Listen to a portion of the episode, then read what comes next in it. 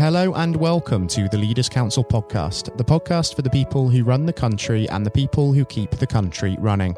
You join us on a cloudy day here in the capital as once again we put the topic of leadership under the spotlight. My name is Scott Challoner and I'm delighted to be joined on the programme today by Peter Mills. Peter is the managing director and co founder of Pantera Carpentry, a leading carpentry and joinery contractor in London and the Southeast. Peter, very warm welcome to you and thank you ever so much for taking the time to join us on today's programme. Good morning. Thank you. Good morning, Peter. Pleasure having you with us. Now, um, the purpose of this discussion is first and foremost to establish your take on leadership. So, if we start by just taking that word leader aside and considering that in more depth for a moment, I'm interested to understand what that word actually means to you. What should a leader be, in your view? Okay, leadership. Uh, it means a lot of things. Um, uh, it's vision and the the, the, the, the vision to, to, to, take people, um, a team, um, forward, uh, inspire them, uh, develop them, and um, work with these guys. It's uh, guys and girls, whoever you're you're around. That that that includes motivating and um, being honest with people where where they they can improve and yeah, coaching. You know, just being having empathy and and understanding. Um, not everybody's the same, and I, I, often look around and find a common mistake for leaders is that they don't think about the people that they're dealing with, and that there's often a different leadership style that needs to be applied depending on the people you're you're talking to. So, yeah, for me, it's um, very much team building, motivating. And often the leader is the one that's that's, that's, the driven, mm. should be driven, should be driving people and and getting the, the very best from from from those around him. I think what you mentioned there about sort of adjusting and tailoring that sort of leadership style to match different people is incredibly important because people do react to different things in different ways, don't they? And that's especially obvious in times such as this, where we're going through um, a crisis, a pandemic in the shape of COVID 19, no less. And people sometimes um, have the attitude of just sort of carrying on as is and being able to sort of work as usual under new conditions without sort of any real problems. But for others, it's like there might be that little bit more sort of hesitancy, that little bit more apprehension. So as a leader, it's about sort of being ready for that and showing that sort of understanding as well, isn't it? Most definitely, and we experienced that completely. You, mentioned uh, just recently COVID. Uh, some of the team very um, strong and other members of the team scared and worried. And there was there, you couldn't lead everybody in the same way. You know, if somebody's actually uh, fearful of a situation, you need to apply a different approach. To Somebody who's maybe they might they might be fearful, but they're not showing it. So um, that that requires totally different kind of um, coaching and, mm. and just making sure that everyone's on the right direction. Because if you're a good leader, you can get the whole team there. You can get the whole team there. And I've had some experiences um, in life where the, the group of people um, were all incredibly different, yet they all completed the goal. And that's through good leadership. Mm. And also, it's natural um, during this time for employees in a business to kind of look up the hierarchical ladder um, for that reassurance and direction when they need it during a crisis. Um, but obviously, when you're at the top of the tree running the business, as it were, I mean, it can obviously, and there's nobody above you in a sense, it can feel a little bit of a lonely place, can't it, when you're having to keep the reassurance flowing, the communication channels open, and sometimes the information out there isn't always the clearest, and there's nobody really around to kind of look up to, as it were. So at times like that, where do you tend to sort of look to, Peter, when you need just that little bit of inspiration? And direction for yourself? Is it within, or is there a network of people out there? Network of people out there um, within the business. It's the management team who um, I, I, I see as equals, and they all have different strengths that um, I call upon to deal with the, the, the different scenarios. Mm-hmm. And then the network away is the clients and the people that I work for, who are often um, run by incredible leaders that I look up to. And I will often ask them, So, how are you going to deal with this? So, even though it can feel like a lonely place, there are people that you can go to as long as you've built those relationships. Um, and uh, even even um, not quite competitors, but certainly um, people who have similar businesses to uh, Pantera Group, and they would um, you know be in similar situations. I, I, I communicate with those those people as well. Mm. And would you say that the experience of managing your way through the pandemic thus far has taught you anything uh, positive about yourself and about those around you? Most definitely. Most definitely. I feel that we are forever stronger. that that might sound a bit extreme, but I really feel that we're forever stronger. I've, I've watched and listened to so much about this, and so many people um, in the early stages were interviewing and talking to people who had, had, had, gone through um, World War Two. And I was thinking at the time, this is ridiculous. This isn't World War Two. Mm. But then I saw, uh, um, I think it was on, on, one of the BBC programs, uh, some people being interviewed that um, it was actually old ladies in a in one of the care homes, and they said this is worse back then we were out and we were fighting. What we're doing now is, is we're locked up and we're hiding. And it was really interesting to listen to their take on it. Mm. Um, so I don't think anybody should. Um, I, I, just don't think that we we probably even realise yet how much this would have impacted our lives. But most definitely, um, I feel that our, myself and the business has, has um, become much stronger. And thinking about how this has impacted our lives. People are saying that the new normal is going to bring about a lot of changes, um, particularly with regard to our working practices, what we sort of view as important. Do you think that there will be some features of this sort of lockdown period that could end up being part of the permanent way that we do business in this country in future? Most definitely. The new normal um, is, is a word that I, I heard a few years ago when somebody described um, you know, when something happens in your life and you have big change, um, you then have to accept it as the new normal. And that word is used a lot now. And I think we are going to find that the things that we had to do during lockdown, some of those will remain.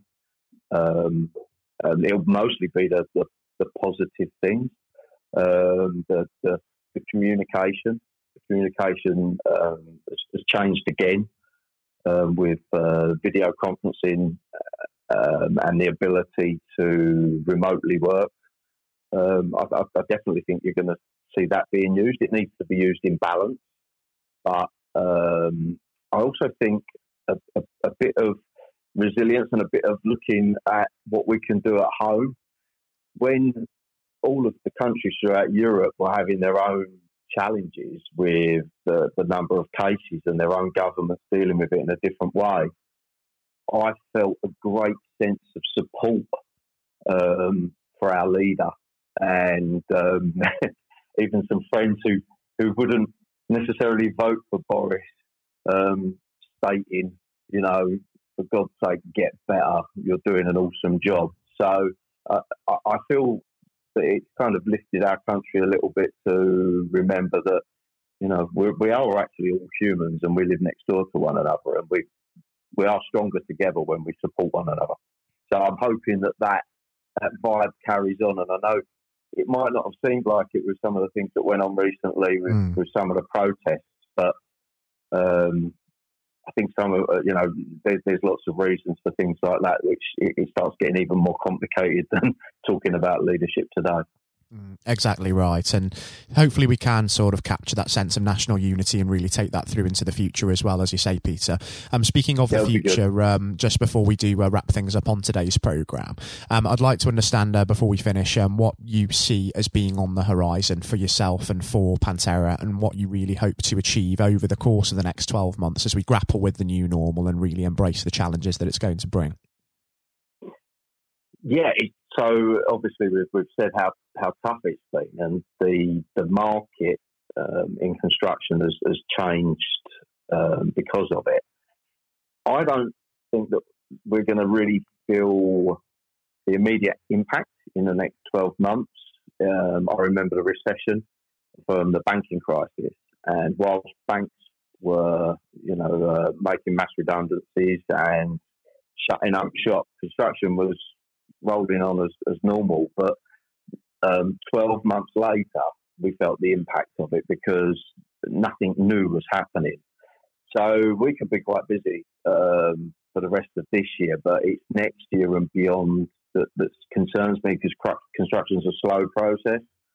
Um, so I, am kind of okay with the next 12 months, but but that said, we are planning um, diversity for example, um, we know that there is the requirement for more businesses dealing with the changing of fire doors um, and, and, and, reviewing fire doors in buildings since the um, the Grenfell disaster and the changes in legislation. And um, yeah, we are kind of looking at that as maybe something that will keep us a bit busier through next year. So it's kind of into next year we're um, we're looking and we're trying to look at new opportunities um, that we can find to uh, to make sure that we stay busy if um, that the housing market and um, things like that slow down. Although the government are promising um, schools, hospitals, and, and, and those sorts of projects to be starting, which you know we're going to be um, keen to try to secure. Mm. Let's certainly hope there's going to be some positive news to uh, share on that front, uh, Peter, over the course of the next year. And um, as we sort of move into that new normal and sort of see how things are shaping up, I think it'd be fantastic to catch up and have you back on the programme just to see how things are getting on and how some of those hopes are being borne out in future. Oh, please. Yes, please. I've, I've really enjoyed today. Talking about leadership, I, I could go on for hours, but um, this has mm. been great. Thank you. Yes, please. Yeah, we could go on for hours, Peter. I think you're absolutely right. Um, it's been a real pleasure for us as well having you join us on the program. And um, until we t- do touch base again in future, most importantly, do take care and do stay safe with all still going on because we're still not quite sure how the pandemic is ultimately going to pan out. No. So let's just keep our fingers crossed. Andrew, thank you yeah, let's keep our fingers crossed and just hope that it's going to be an upward trajectory from here for sure, Peter. You're absolutely right. Um, I was speaking today to Peter Mills, Managing Director and co founder of Pantera Carpentry. And coming up next on the programme today, I'll be handing over to Jonathan White for his exclusive interview with England's 1966 FIFA World Cup hero, Sir Geoff Hurst. During his professional career, Sir Geoff scored over 200 league goals for the likes of West Ham United and Stoke City. But most notably, he remains the only man to this day to have scored a hat trick in the final of a FIFA World World Cup competition. That came after his treble in England's 4 2 win over West Germany at the old Wembley Stadium 54 long years ago now. I hope that you all enjoyed listening just as much as Jonathan relished the opportunity to speak with Sir Geoff, and all of that is, of course, coming up next. Uh, we're now joined, uh, though, by former England footballer and still the only man to score a hat trick in a World Cup final, Sir Geoff Hurst. Uh, thank you very much for coming on today. Uh, You're welcome. You're welcome. Good afternoon. Uh, and perhaps I should uh, start and get it over and done with. I know you must be bored with it, and uh, you've probably been asked a thousand times. But when you got out for a duck playing for Essex, uh, Geoff, what was going through your head at the time? well, of course, that's not one of the most asked questions I get. Oh, there, there are one or two people who are very familiar um, who, do Google me realise that I did uh, score nothing for Essex. Uh, my only game for Essex first team when we played against Lancashire in Liverpool, a place called uh, uh, Aigburth in in, uh, in, Liverpool, many many years ago, 1962, I think that was. So I didn't. Um, yes, I, I, didn't really feel it at the time. It was lucky to be playing. I guess there were one or two injuries, um, but the problem that I had was was really messing about between the two sports. That was very detrimental to me uh, over that period of hmm. time. Mm. being stuck between the two sports. And I think uh, for those that uh, don't know, there's a there's a, another world that might exist where um, Sir Geoff Hurst was a, a first class cricketer and not perhaps a, a footballer. But um, whether it's business or cricket or, or football, obviously the importance of leadership it can't be understated, no matter what form that comes in. When you were at West Ham, uh, Geoff, and when um, Ron Greenwood first uh, uh, came along, he made obviously some pretty radical changes. Was this a man that genuinely inspired confidence uh, the first time you'd meet him? Absolutely. I mean, he, he was simply a, a fantastic uh, coach or teacher, if you like, of football. And uh, the, the quite always mentioned when we talk about Ron Greenwood, Harry Redknapp, who was played under him and has been very successful as a player and, and the manager over many, many, many years. He and he's come across many coaches, of course, and managers during his time over years, I guess. He would still say that Ron Greenwood is the best coach he had worked with. He'd worked with. So you're very fortunate. I think you, you, think you're lucky when you come across if you have a great teacher at school and uh, a great coach as we had in Ron Greenwood, and of course a great manager in Alf Ramsey. So to come across people like that of that caliber can have a huge influence on your your career, of course, and, and then your life, and that's that's quite purely the case. Absolutely. And in those early days um, at West Ham, uh, with with a manager like like uh, Ron uh, there, it's also important to have uh, uh, confidence with your other players, and of course, they become your friends. Who did you look at to at the time uh, when to inspire confidence in yourself? Was it more? Was it Peters? I think probably. Well, I was very fortunate to play with the caliber of the players I did. Again, again, extremely fortunate to play with the captain um, of England and West Ham and Martin Peters, who was a fantastic player. And some, as far as Martin's concerned, I think sometimes he didn't quite get the uh, recognition he deserved and what a wonderful player he was. In terms of inspiring confidence, I always probably say that the biggest influence uh, for me, I guess, would be the captain Bob Moore. Although he was only uh, about eight months older than me, he graduated through the system probably three or four years earlier. He played for England in 62, four years before the final when I played. And so he, he was more looked upon him more as a senior player, if you like, not as a, a guy with the same age group as me.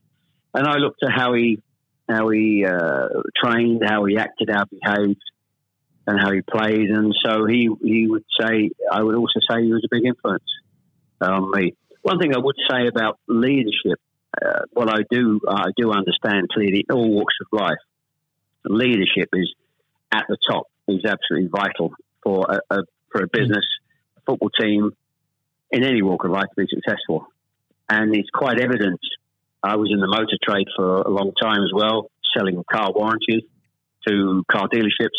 And you could almost tell when you walked into the business, uh, in a, many of the car dealerships, you could almost tell from the moment you walked in by initial reaction, people came and welcomed you, that the business was well run or conversely not well run at all.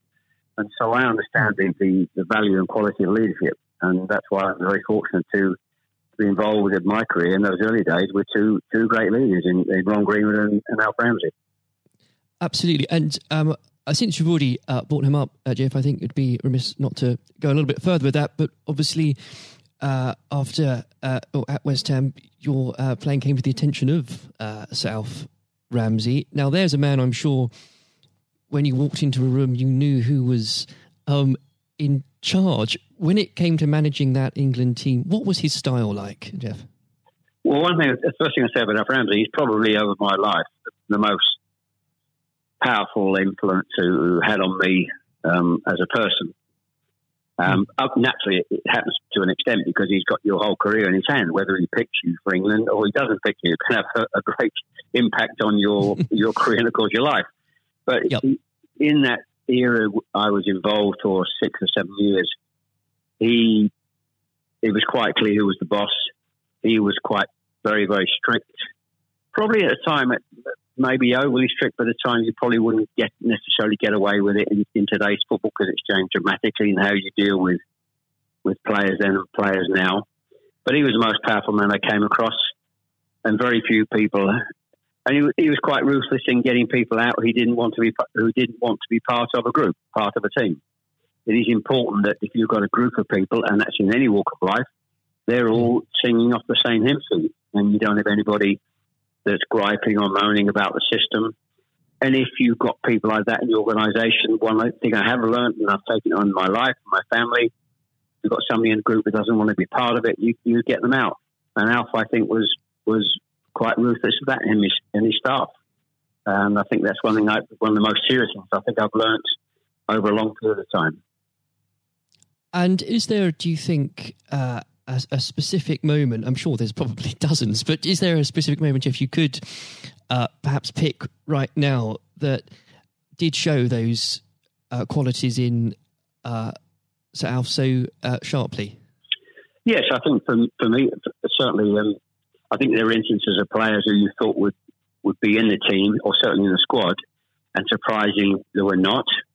There was no necessary reason for it, but looking mm. back, I do think perhaps they were people that Alf didn't think wanted to be part of a group. Um, so that that's that's for me. In terms of my personal view, I think that it looked prior to the um, World Cup that I was going to be playing um, it. Only a few games before I was I was playing, and I played with Jimmy Greaves in a game against Yugoslavia only a couple of months before the final. And it looked at that stage as if I was going to be, be playing in, in, the team. But uh, in a couple of friendly games, more friendly games before the final in Poland and uh, uh, Norway, I think, and Denmark, mm. I didn't. I played two of the four games, and I probably didn't quite replicate my my form that I'd been showing at West Ham and in the early couple of games for England. And he he left me out in the first game of, of the World Cup against uh, Uruguay. He started off with Jimmy Greaves and Roger Hunt. So. I, I, had an impact of thinking I at that stage I, like I was going to play, and didn't start because of just a lack of form. I didn't play quite well enough to justify my position. And somewhat fortuitously, I only got back in the team because of a, a nasty gash to shin um, on Jimmy Greaves' leg. And I think what you've said there, uh, Geoff, actually does sum that up really well. And more than that, whilst it's important to have that someone in charge with those qualities, it's almost useless if there isn't a strong and unified team behind them. And there really must have been moments, maybe there weren't, but uh, let us know in that 66 competition, the prolonged pressure on all of you, you know, the weight of a nation, did it get to you? Oh, not for me personally, no. I, I think, and I don't, uh, not for me, not for a second. I think mm. I was just happy to be, you know, be involved in the squad initially. Uh, not at all. I didn't, you're not aware of the magnitude of the occasion, really, looking back out. Mm. So I never really felt people talk about pressure a lot and it's there, and people players talk about people talk about it in life. I didn't really feel necessarily feel any great pressure pressure during the time I was there. And what is also important to say about Alf Ramsey, the people he, he left behind that, that, were left in the squad after he moved one or two players out, the squad were uh, a, a, bunch of very hard nosed professional, uh, top quality people. And that was again the leadership that Al showed, he, he got people in together that were very, very strong personally. Um, uh, and I think that was part of the success we had. We were very, I always describe our, our group as hard nosed professionals. Um, we have some great players, but overall, they were great, hard nosed professional players. Um, and great quality people who we've kept in contact with, you know, over the years. And Geoff, I've got to ask, and I'm, I'm not making this up, I've genuinely heard that people do ask you whether or not you realise there were people on the pitch at that moment. I imagine you were busy on something else. Well, I, I did some theatre shows last year. They've gone fairly well, and we're going to do a series of uh, theatre shows, in fact, starting this week over the next uh, two or three months. And uh, at the end of the theatre shows, we have about 20 minutes where we uh, uh, allow the people in the audience to ask questions. And the, there's, I won't mention both, they're too long to talk about both questions. Um, one of the other one's a really stupid one. It's too long for me to tell you. It's absolutely ridiculous. but the, the, the other ridiculous question I get asked, did I realise there were people on the pitch? And of course, I jokingly say, yes, I was just about to, to shoot to score the goal. And I looked round, put my foot on the ball, and looked round for a little while and said, oh dear, there are six or seven people running on the pitch. so that's, uh, I've had been asked that once at one of the theatre shows. so I joke, make a joke about that and saying, yes, I put my foot on the ball and waited to just have a, look, have a glance round, you know. Maybe it does prove there are things that, such as stupid questions, really. Um, oh, yeah, there, are, there certainly are. I've got another one which I won't bore you with. It won't be too long to tell you. Uh, I was in a Jersey or Channel Island, Jersey or Guernsey, uh, two or three mm. years ago, and most stupid, irrelevant questions absolutely nothing to do with football whatsoever, which uh, was absolutely. But I can use that now because it, it is quite funny. well, maybe another time then. But we. Um, uh, well, you want me? I, I can tell you if you want. You want? You got time? I can tell, I tell you if you want. Geoff, go on, go. I think I, it would be silly if I said no at this point. Okay, so I was uh, doing a, a, at a dinner in in the Channel Islands, three or four hundred people, black tie dinner, uh, guest of honor. Mm. On this occasion, I was speaking for about twenty minutes, then allowing uh, questions from the audience at the end of the evening. And there was usual football questions, and then all of a sudden I had a, uh, somebody at the back who who asked a question. I didn't quite hear what he said. He didn't have the microphone with him, so I said, "I didn't hear what he said. Can you please give mm. this chap the microphone so I can hear clearly what he said?" So the chap had the mic, and he said, "When a turtle loses its shell, is it naked or is it homeless?" Right. what, what a question! What a question! Uh, well, I think that would be in, definitely in the stupid category, wouldn't it? So we had a laugh about that. Is, uh, well, uh, and we, you've got to have a patient of a saint, I think, sometimes to put up with well, things no, like that. But then again, I found it amusing. I just found it amusing. In fact, some of the audience found it highly amusing as well. So it did. Uh, um, it did make again, laugh that if you can put up with my questions, you can probably put up with uh, anything. Um, but th- there would have become a point, though, um, Geoff. I think um, you, you, were a young man when obviously this happened. When you must have realised that people, teammates, began looking at you for leadership. Um, is that something that occurred to you, or did you just realise that by by quick one way or the other, people actually begin to look up for you for inspiration? Well, possibly. That's never really struck me until you've actually mentioned it now, quite frankly. It's a new, a new question. Mm. Does anybody look up to me?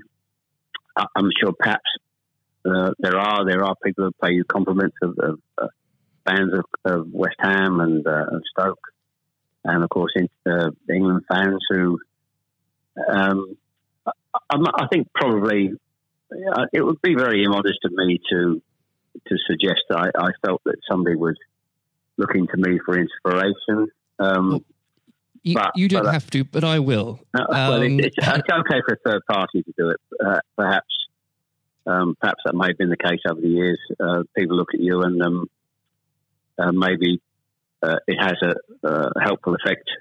but I do think you, you how you behave and set examples on and off the pitch is people must realise that that's, that has an influence how you react and behave mm. to, to situations on and off the field.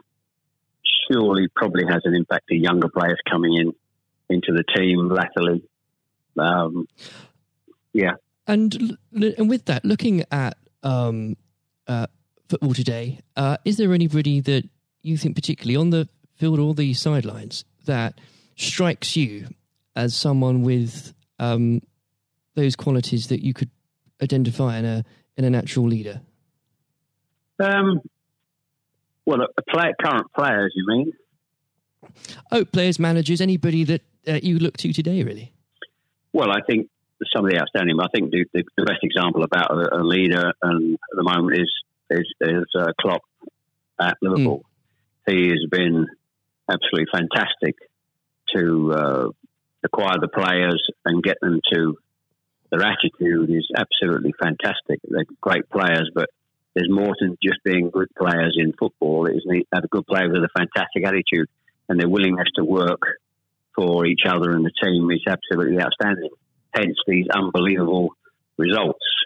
there are, you know, and the great players not always succeed as, as individuals or probably even uh, certainly as a team if you haven't got the right attitude alongside it.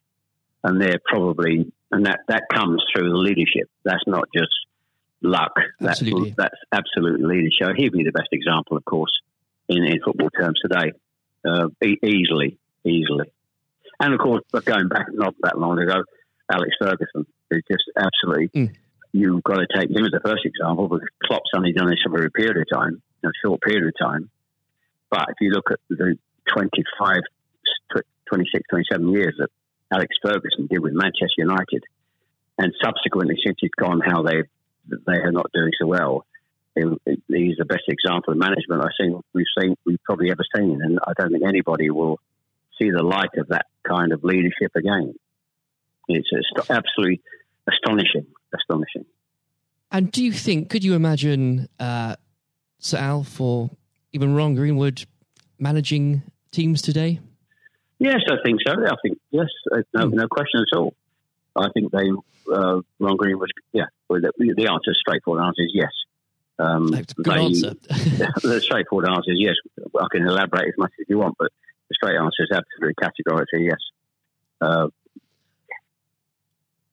And with um, and I know uh, if we could talk about this probably for the next hour or so, but um, I'm conscious of the um, time. Um, looking um, back uh, through your um, playing career, perhaps especially um, your time uh, for England, who was it uh, that struck you more than anyone else on the pitch uh, that displayed qualities of not just leadership but uh, companionship and and level-headedness that you think that have stuck with you all these years later? well, I think we were, I was very fortunate, and I wouldn't pick any one player out. I think looking at so that many. yeah, so many, and that's why we were successful because we had so many um, showing all those qualities that you just mentioned uh, throughout the team. I think that that was outstanding, and uh, uh, and it's an opportunity to, to talk about uh, all of them in, in that breath. And there was nobody, and I'm going back from an earlier earlier question for me, that um, all hard nosed professionals, good good teammates, Mm.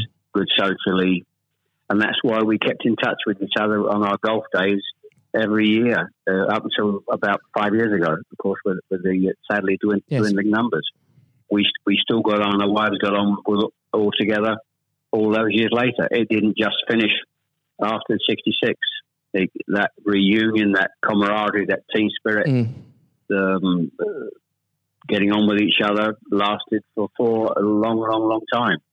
And I wouldn't And- when it, when you put those those questions and how you categorize those, I would pick uh, every one of the eleven players um, who you put in that category that were like that. There was nobody else; they were all outstanding, and I think that was a big part. I can't stress how big a part that was. And I've said that many, many times for the success of the team. We have some great And players. of we have some great players, of course, but without the attitude alongside that, going back to an earlier question, you we wouldn't have been as uh, ultimately ultimately as successful. Exactly. Without that, you, the, the the whole will never be greater than the sum of its parts. But with it, Yes, the word is, the word you is team. The word is the word is team, absolutely. and I always use the word team when I talk. Sometimes uh, together, everyone achieves more, and that that's the same in any walk of life. That, that's fundamental. And uh, lastly, uh, Geoff, looking if, if you were to uh, give advice, and whether this is in sport or business or indeed any other walk of life, what would you identify, if you can, as the key tenant uh, that you can't go without in terms of leading a team, no matter what that team is? Single mindedness, uh, single mindedness, dedication, dedication to the job. Um, thinking about that that that role, that job in leadership all the time. It's a huge part of your life.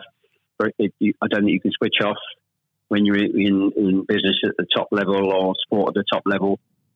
You may, you know, have a, have a couple of weeks holiday, but I'm even sure if, if these top managers and lead, leaders in all walks of life are away on holiday on a beach somewhere warm, I'm sure there's not uh, they will not switch off for, for two weeks um, and completely uh, not think about their role as the boss of an organisation. And I think that's you're completely focused. You're always thinking about uh, things, thinking about improvements, and it's just dedication and uh, uh, tuning your life to being successful. Excellent. Well, Geoff, on that point, thank you very much for joining us today. You're welcome. Very good to nice to have a talk about this and just go over the go over the past and just uh, refresh my my own memory about the quality of the players I grew up with. Excellent. Uh, another time, uh, it would be great to talk again. Thank, thank you, Jonathan. Thank you. This has been the Leaders Council podcast. Thank you for celebrating excellence in leadership with us. I've been your host, Scott Challoner. Until next time, goodbye. Thank you for listening to our podcast. The views expressed within the podcast do not reflect the views of the Leaders Council of Great Britain and Northern Ireland, its parent company or subsidiaries, members of staff, or other guests of any other person therein associated.